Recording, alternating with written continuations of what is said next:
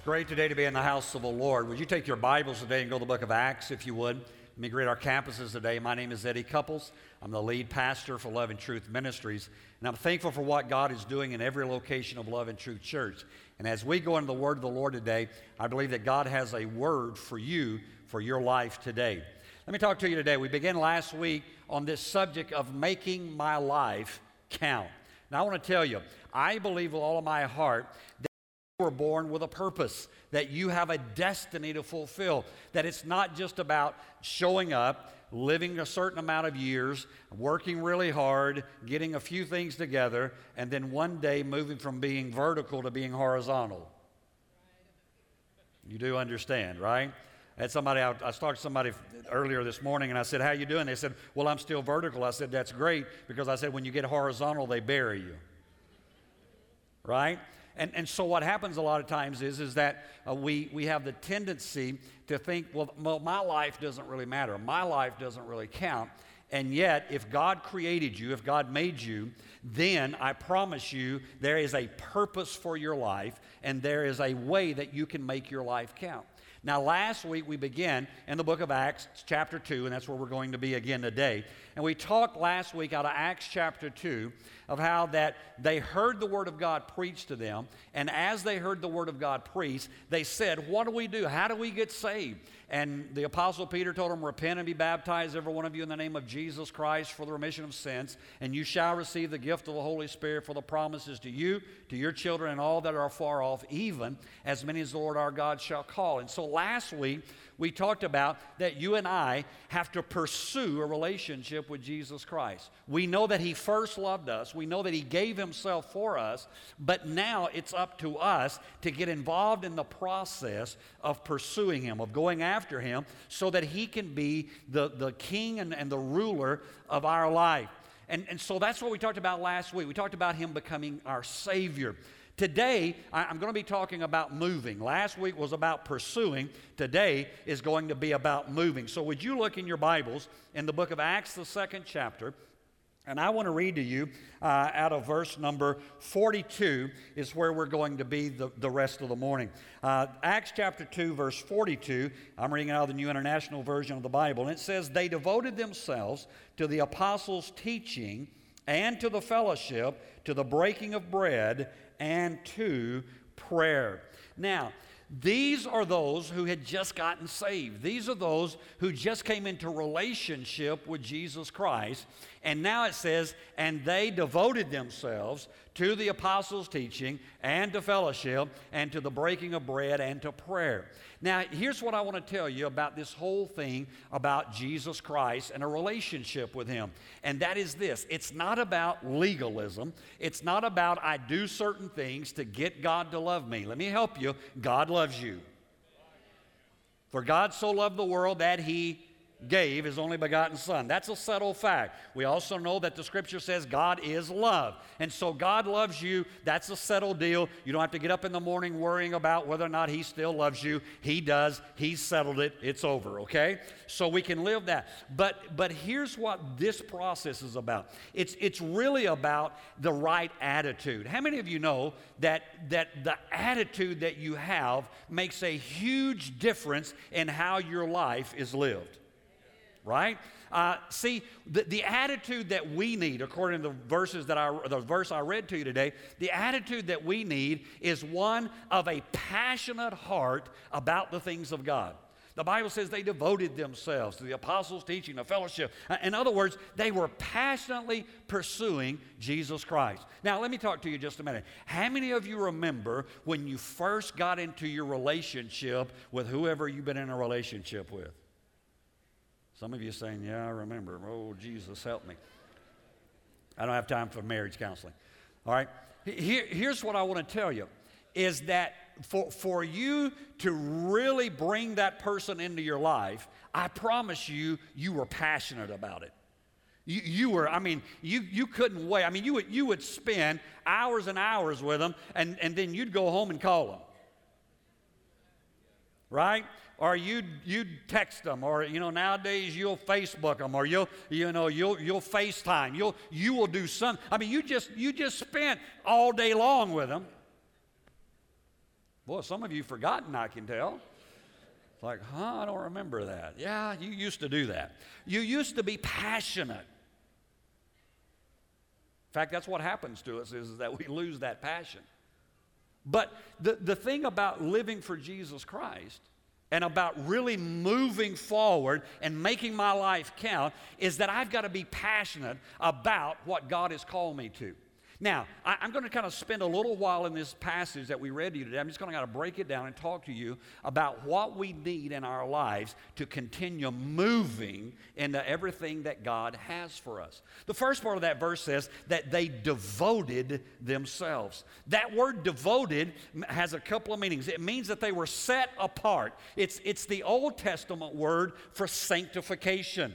If you've ever read in the Old Testament, what you find is, is that God told Moses to build a tabernacle. And he, he gave him all kind of instructions about the tabernacle. And then he said, I want you to put certain things in that tabernacle. I want you to, to build an altar, and I want it to be uh, certain aspects of it, certain dimensions. I want it to be made out of certain things. Then he said, I want you to put a brazen laver in there. And then he said, I want some candlesticks. And, I, and, and he, he named all these things.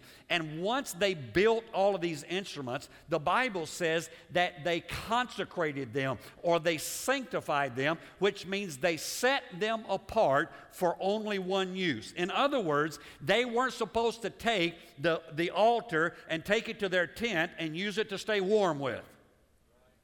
All right? It had a specific purpose. It had been set apart. And if it was used for anything else, God's judgment literally came upon whoever used it in the wrong way. And, and so, what that word means that when we are devoted to God, it means that we have been set apart for the glory of God. Now, here's what the Bible says the Bible says you are not your own. Now, here's, here's what I find. Can, can, I, can I give you a revelation today? Maybe something that, that you'll go, no, I can't believe he's saying that, but it really is true. Do, do you understand today that there are a lot of people who say that they are Christians, but they're not?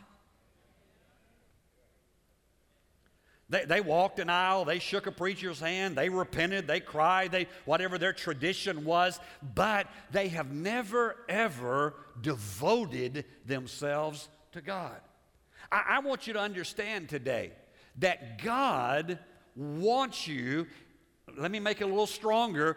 God expects you to give your life totally to Him.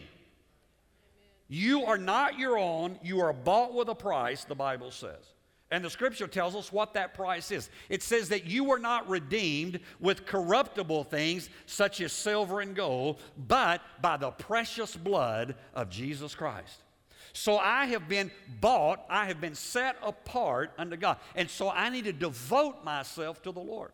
See, here, here's what I find uh, a, a, lot of times. The, the other aspect of that word not only means that they are set apart, it means that they are strongly attached.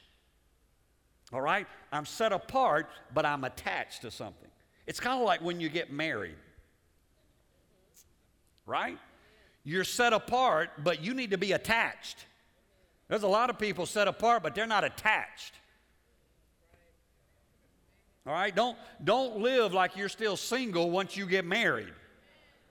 Right? I mean, you, you've got to turn your affections from out there. You know, you, you, you can't be Facebooking with, you know, old boyfriends and, and calling up, you know, man, y'all get quiet in here. Just talk to the camera, all right? You, you, know, you, you can't be pursuing somebody at work and, and expect your marriage to be healthy. Why? Because you aren't strongly attached. And, and that's what God's called us to do, is that He has said, Look, I want you to devote yourselves. I want you not only to be set apart to me, but I want you to attach yourself to the things of the kingdom of God. I, I, want you to care more about the kingdom. In fact, the Bible says it this way set your affections on things above, not on the things of this earth. Why? Because I have been bought by God Almighty. And so therefore he owns my life. He is let me let me do this. He is not just your savior, he is also your Lord. And that means watch it, he owns you. He owns you. And, and here's what I find about so many Christians is, is that we think we can live any way we want to. We can just do what we want to. And yet the Word of God says, no, no, no, you are to live differently, uh oh, than the world. The Bible even says it this way Scripture says that you are to glorify God in your body, which belongs to the Lord. Well, I can just do what I want to. No, you can't. Well, I, I can I can just I'm gonna be I'm gonna get in trouble. I, I can just sleep with whoever I want to. No, you can't. I, I can just do with my body whatever I no, you can't. Why? Because your body does not belong to you, it belongs to God. So I've got to, if I'm going to be a genuine Christian, now remember last week I talked to you about mercy and grace, right? Mercy is the, the love of God that shows up in my life and does not give me what I deserve. That's what mercy is. Mercy says, uh, I know you deserve punishment. I know you deserve death. I know you deserve hell, but I'm not going to give that to you. That's what mercy is. And the Bible says the mercies of the Lord are new every morning. Hallelujah. I don't know about you, but I just thank Him for it every day. Thank you, Lord, for your mercy, because I sure need it. Grace is not what a lot of us think it is. People say, well, I, I, live under grace. Don't put that legalism on me. Don't, don't tell me I can't do certain things. I have grace. Wait a minute. The Apostle Paul in Romans chapter 6 said, Shall we continue in sin that grace may abound? He vehemently comes back and says, God forbid, how shall we that are dead to sin continue any longer therein? See, here's what grace is grace is not just something that lets me slip and slide and do what I want to. Grace is, remember, mercy is not, is not getting what I do deserve, grace is getting what I don't deserve. What do I not deserve? I don't deserve the power of God. I don't deserve the anointing of God. I don't deserve the Spirit of God, but grace comes into my life and allows me to live the abundant life that Jesus Christ has called me to live. And that's what it means to be devoted to God Almighty, is that I am thankful for His mercy, but I am living in His grace. And when I understand that, I devote myself to God. Day in and day out, I'm living that way. And that's what God's called us to do. I can't settle for just being Savior. I've got to allow Him to be Lord. So they devoted themselves. And what did they devote themselves to? The next thing there, next couple of words says, they devoted themselves to the apostles' teaching. The good news, the gospel is what they devoted themselves to. Now, it's interesting to me. Let me help you. How many of you understand that the apostles did not have the New Testament? Right? All they had was the Old Testament. I have so many people say, well, you know, the Old Testament is just the law and it's passed away. No, come on.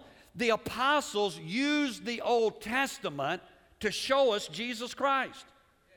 The apostles went out of the. Listen, Jesus said it this way He said, Not one jot nor one tittle, that means not one comma, not one period, shall pass away from the Old Testament. He said it's going to bring us to a place of fulfillment. Now, I understand. Thank God. We're, we're in the process of reading. I don't know how many of you are reading with us online through the Bible. I hope you are. Uh, but we're right now in all that Exodus and Leviticus part. Uh, you know, that part, I was reading this week uh, about, you know, with skin disease. And if you had a skin disease, you got to go and show yourself to the priest, and, and he's got to determine. I, I, I was going, Thank you, Jesus. We don't have to do that. I, I can imagine on Sunday morning all of you lining up saying, Pastor, I got this problem, I got that.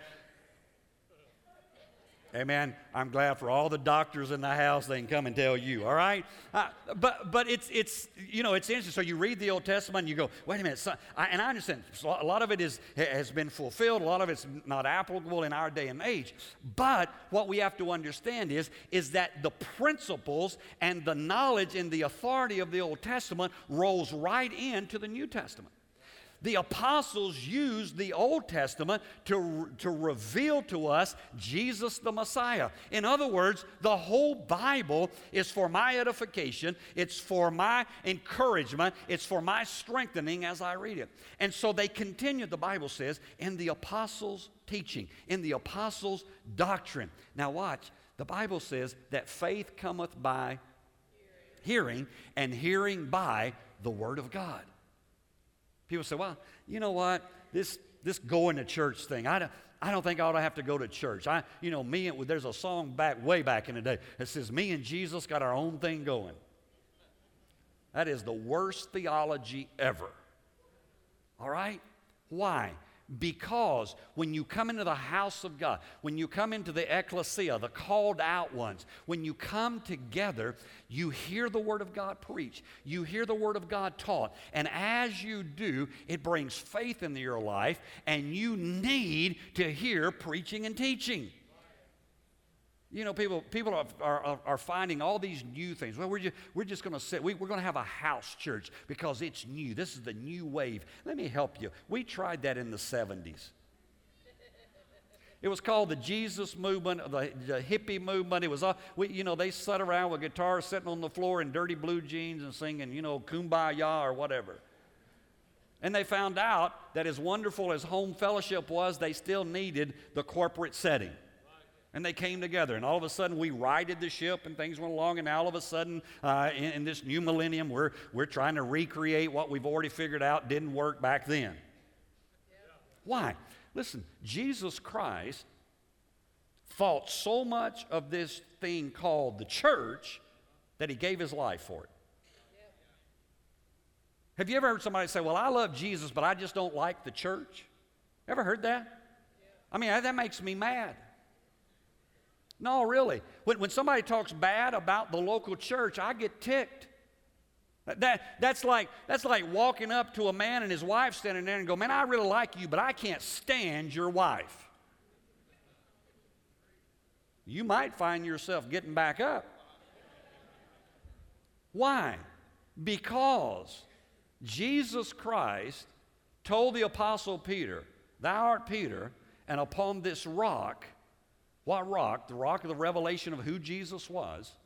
I will build my church, and the gates of hell will not prevail against it.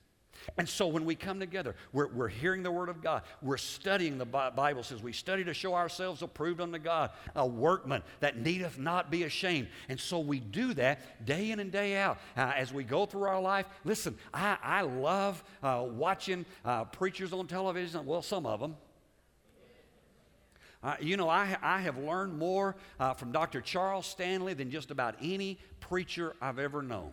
Dr. Stanley just has a way of going, listen, listen, listen, and I listen when he does that. And he teaches me and, and, and he helps me. And, and, and then I, I, I catch T.D. Jakes. And he goes, Get ready, get ready, get ready. I go, I'm ready. Come on, let's go. And he'll, he'll say more in five minutes than I say all week long, you know. And, and, and, and I, I love that. But you know what? I've also found out that, that there needs to be a place that I go. That's the local fellowship that God has me a part of. See, why? Because in that setting, I hear the teaching of the Word of God.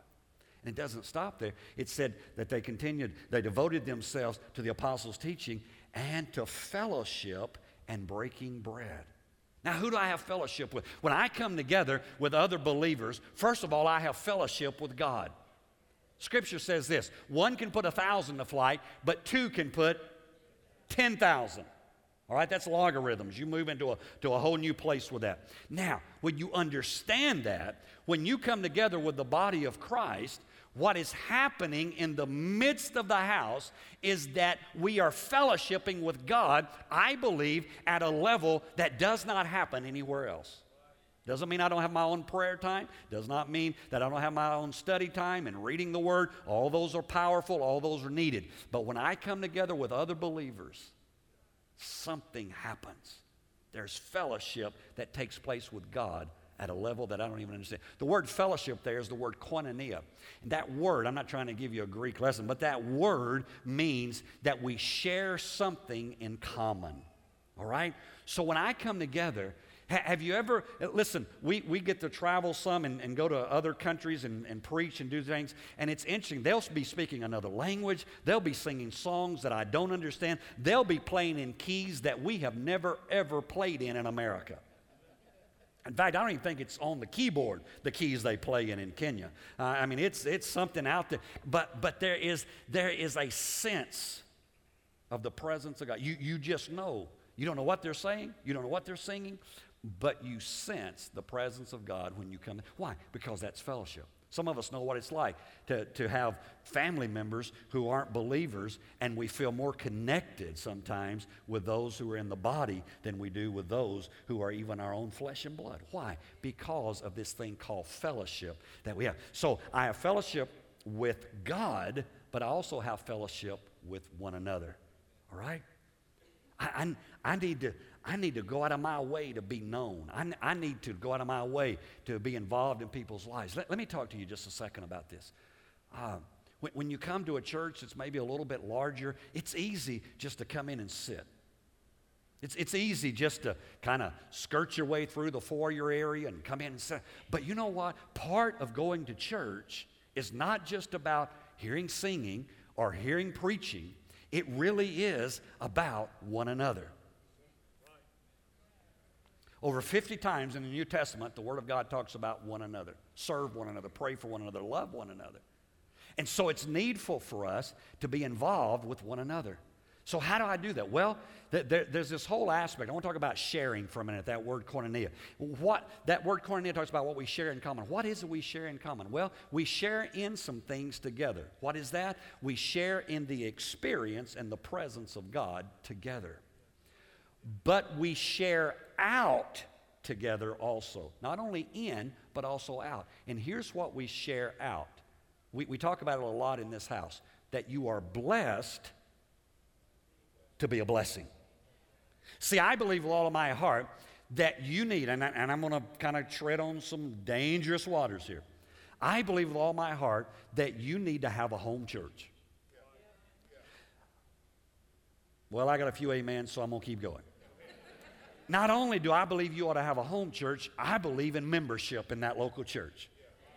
I, I believe, listen, if the Kiwanis Club or the Lions Club or whatever wants me to be a member when I show up, I think it's okay for the church to want me to be a member. You say, well, why? So you can have a big attendance? No, we, the attendance doesn't matter. It, it is about having a place to belong. You know, we, we talk about it a lot. I, I would encourage you. There may, there may be some of you watching or some of you here, and, and you, you come and, and you love it, but you never, ever become a member. I, I challenge you go through the growth track process, get involved. It's, it's, a, it's a great way to learn about some things. It's a great way to sharpen your life. It's a great way to, to take you to the next level with the Lord. But it's also a great way for you to get involved in being a blessing. It's not a, I, I don't want to just be taking in. I want to also be giving out. And so, this whole aspect of having fellowship is not just about coming together, worshiping. It really is about serving. It is about being involved in other people's lives. It's about caring for one another. It's about being concerned about what's happening in someone else's life. And as we do that, in fact, if, if you'll read on uh, in this chapter there, you'll find out that they, they became so concerned uh, that they began to bring their finances and lay it at the apostles' feet so that the people's needs could be met. You know what? I wonder what would happen if the church had that same kind of mentality today. That we cared so deeply for one another that we did not allow one another to suffer. It's a revolutionary thought, isn't it? But that's what it means. So, so I challenge you. If you're not, if, if love and truth is your home, it's your church, then I challenge you. Get plugged in. Get into serving. Get into a ministry. Let the Lord use you and use the abilities and the talents that you have. And then he goes on that not only do they continue in fellowship and breaking of bread, and that breaking of bread is, is a two level that's eating together and it's also communion, and uh, we all understand that. But then it says, and prayers. And I want to tell you, it's needful for us to pray.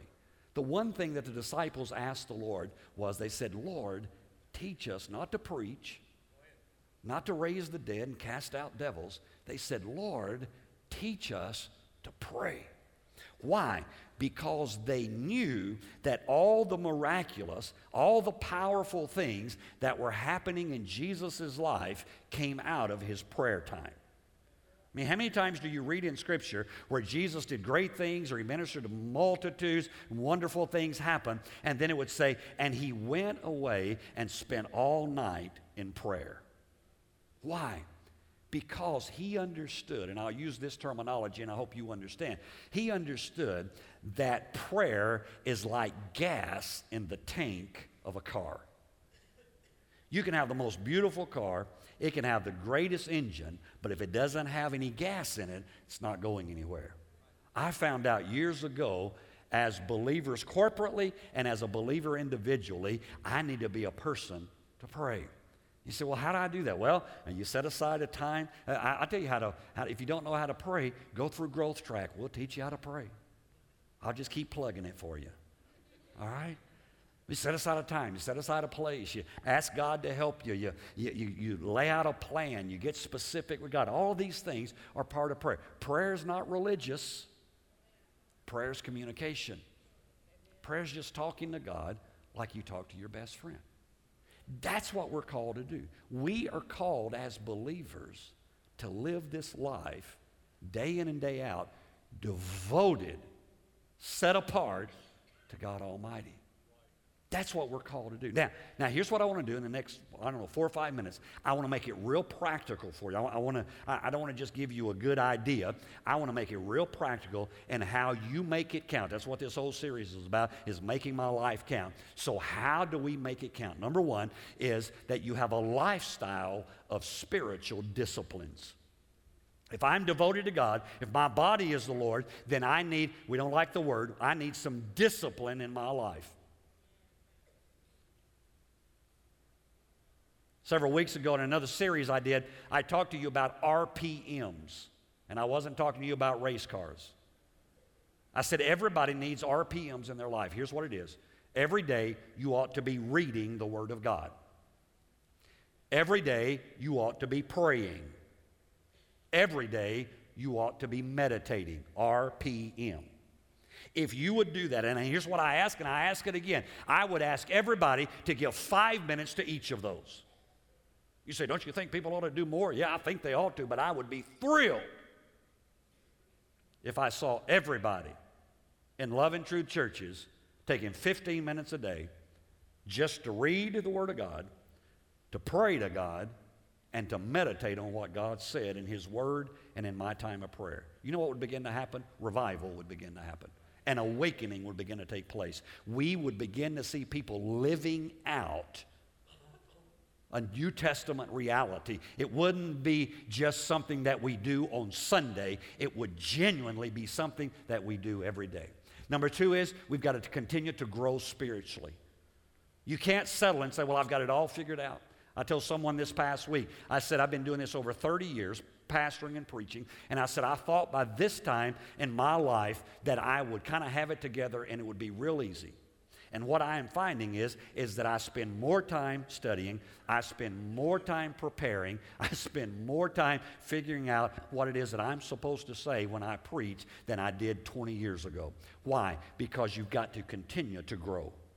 You, you can't settle. Don't settle for last year's plateau. Don't settle for 10 years ago, a place you came with God. Continue to pursue. Continue to devote yourself. Continue to go forward. And number three is you need to find your place in the local house. I believe with all my heart. Again, I don't think that Christianity without a local house is biblical. You say, well, what about the Christians in China? You're not there.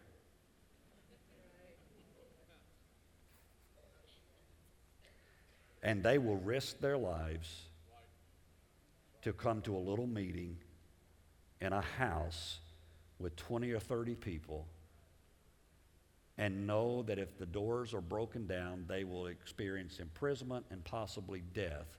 But they so want to be with other believers that they show up. And you and I have nobody, nobody stopping us We do not want to stand beside those people on Judgment Day.